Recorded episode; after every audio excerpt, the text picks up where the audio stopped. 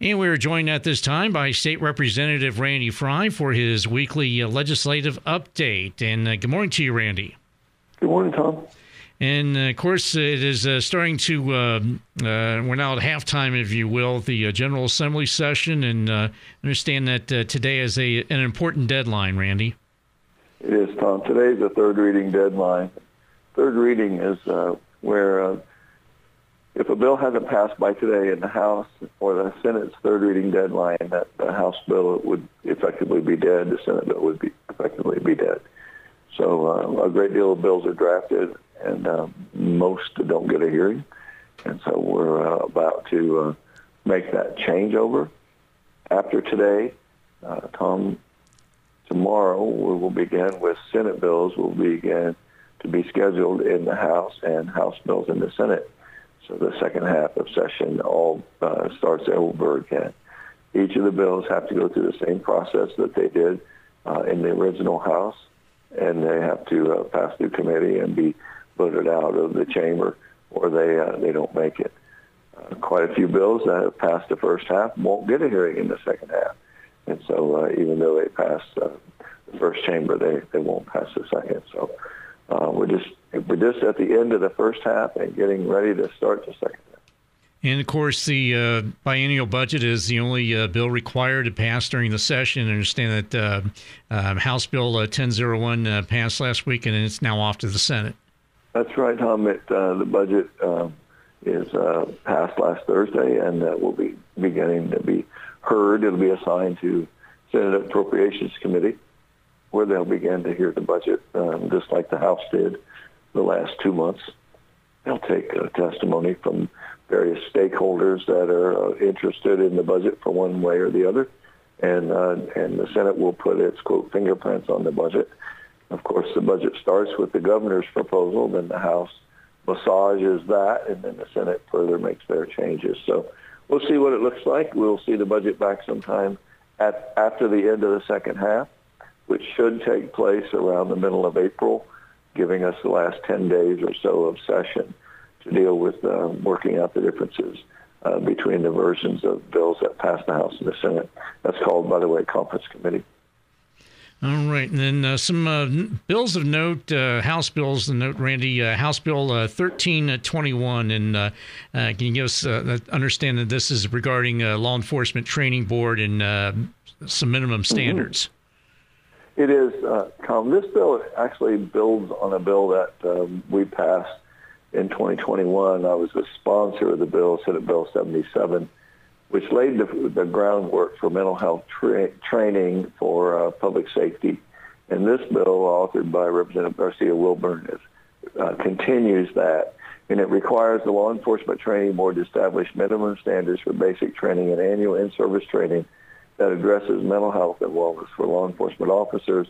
It also uh, takes in uh, career firefighters and EMTs and, and paramedics.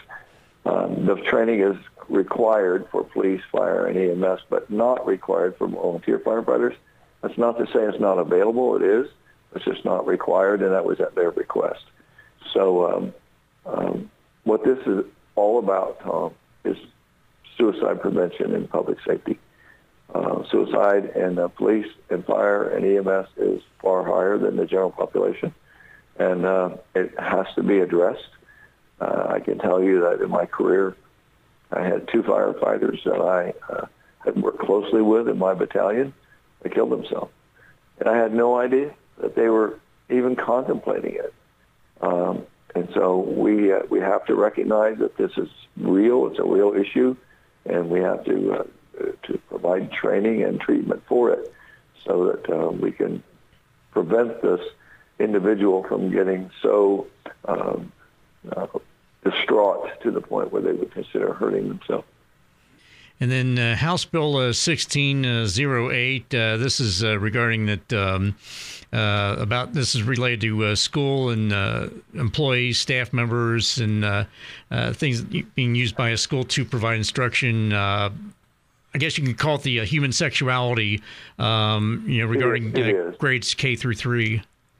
It is. No, it's about gender identity, uh, and it's about uh, uh, training or teaching um, sexual orientation to a little kid. Uh, the bill prohibits that from kindergarten through third grade. Uh, we just don't think it's appropriate. Uh, little child be worried about such things. They have so many things to worry about, including getting started in life, but uh, we just don't think it's appropriate. The other thing that the bill does is it sets standards for when an individual can change their um, pronoun, their their name. Maybe they want to go from a female name to a male, a male, a female. Um, they can only do that in a certain way. It has to be if they're a minor, their parent has to agree to it, and if that's um, if they are going to do it, it has to begin at the beginning of the school year. It can't be at in the middle of the year. Uh, just trying to set down some parameters here and some common sense measures uh, for uh, for some of the situation that has occurred over the last few years with some of this gender identity. Now, have you heard uh, of um, instances of uh, you know, things of this nature in uh, Indiana schools? I have, not much, but I have. Uh, and I also have had many parents uh, tell me that they did not believe that their small child should be taught anything about gender identity in kindergarten, first, second grade. And so, yeah, I have, Tom. And then uh, another one is uh, the Stop the Bleed uh, donation pool. This is uh, House mm-hmm. Bill 1396. House Bill 1396, Tom, was authored by Representative Mike Andrade. And uh, what it does is it provides uh, a way for community organizations to donate money, individuals to donate money to a Stop the Bleed program, where it would then provide Stop the Bleed kits for police cars. Um, just last Friday night, Saturday morning, uh, Vermillion County had a deputy shot, and he was life was saved with a tourniquet. Uh, that's the kind of thing that the Stop the Bleed kit provides. This would be for police cars. Um, we also heard testimony in committee, Tom, that um, the uh, police officer is often the first person on the scene of an emergency. And um, in one case, the officer testified he was first on the scene of a motorcycle accident where the individual's leg was uh, critically terribly injured, and uh, he uh, saved the individual's life with a tourniquet. Um, someone who has a arterial bleed can bleed to death in under three minutes. Even in the best emergency medical system, uh, the response time isn't going to be that quick.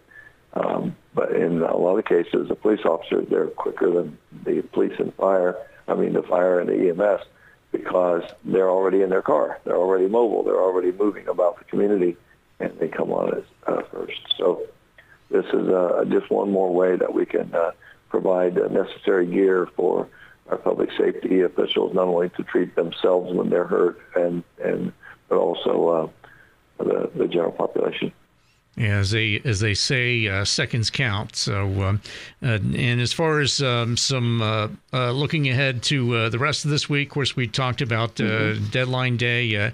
Um, anything else that will that you, you expect will garner a lot of attention? attention, shall we say? Well, beginning tomorrow, Senate bills will begin to be assigned on what's called a bill list. Um, a bill list is where the speaker will list all the bills that came over from the Senate. A bill cannot be heard in the second half that didn't pass in the first half. So many bills that were drafted and didn't get a hearing are no longer available. So all we're talking about now is bills that passed the Senate or bills that passed the House. And then those bills must be heard and go through the committee process and pass the floor.